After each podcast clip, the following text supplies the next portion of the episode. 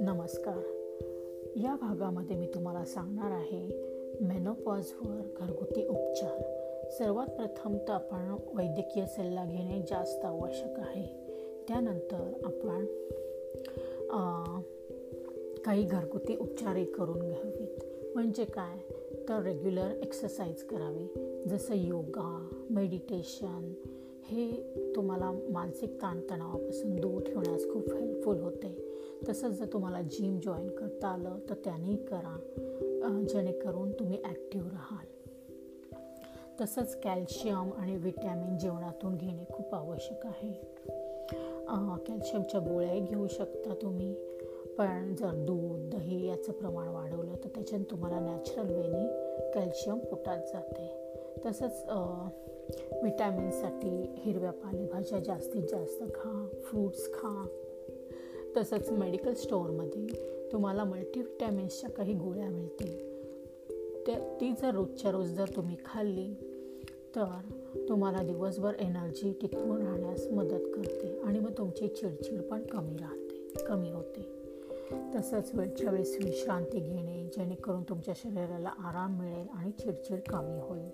ॲक्युपंक्चरचा पण मेनोपॉजमध्ये खूप फायदा होतो. त्याने तुम्हाला आराम मिळतो चांगली झोप मिळते आणि फ्रेश राहण्यास मदत होते. चिडचिडसुद्धा खूप कमी होते. तसंच मेनोपॉजमध्ये फॅमिली सपोर्टचा खूप मोठा रोल आहे. जर फॅमिली मेंबर्सनी त्या स्त्रीचा नवरा अथवा मुलांनी जर समजून घेतलं की ही जी काही चिडचिड करत आहे तिचं जे काही मूड स्विंग्स होत आहेत ते मेनॉपॉजमुळे आहे तर त्यांना तर ते तिला समजून तिला सपोर्ट करतील. म्हणजे भांडणं होणार नाही घरी. आणि तिची चिडचिडही थांबेल. तिला असं वाटेल की अरे आपल्यासाठी सगळेजण आहेत. एकटेपणाची जाणीव होणार नाही.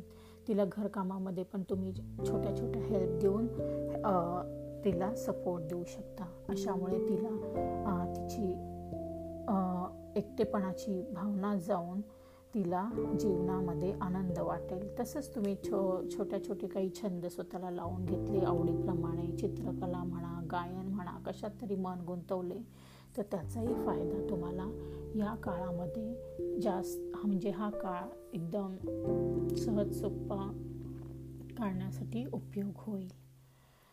तर आजच्या पुरता एवढंच. Thank you take care bye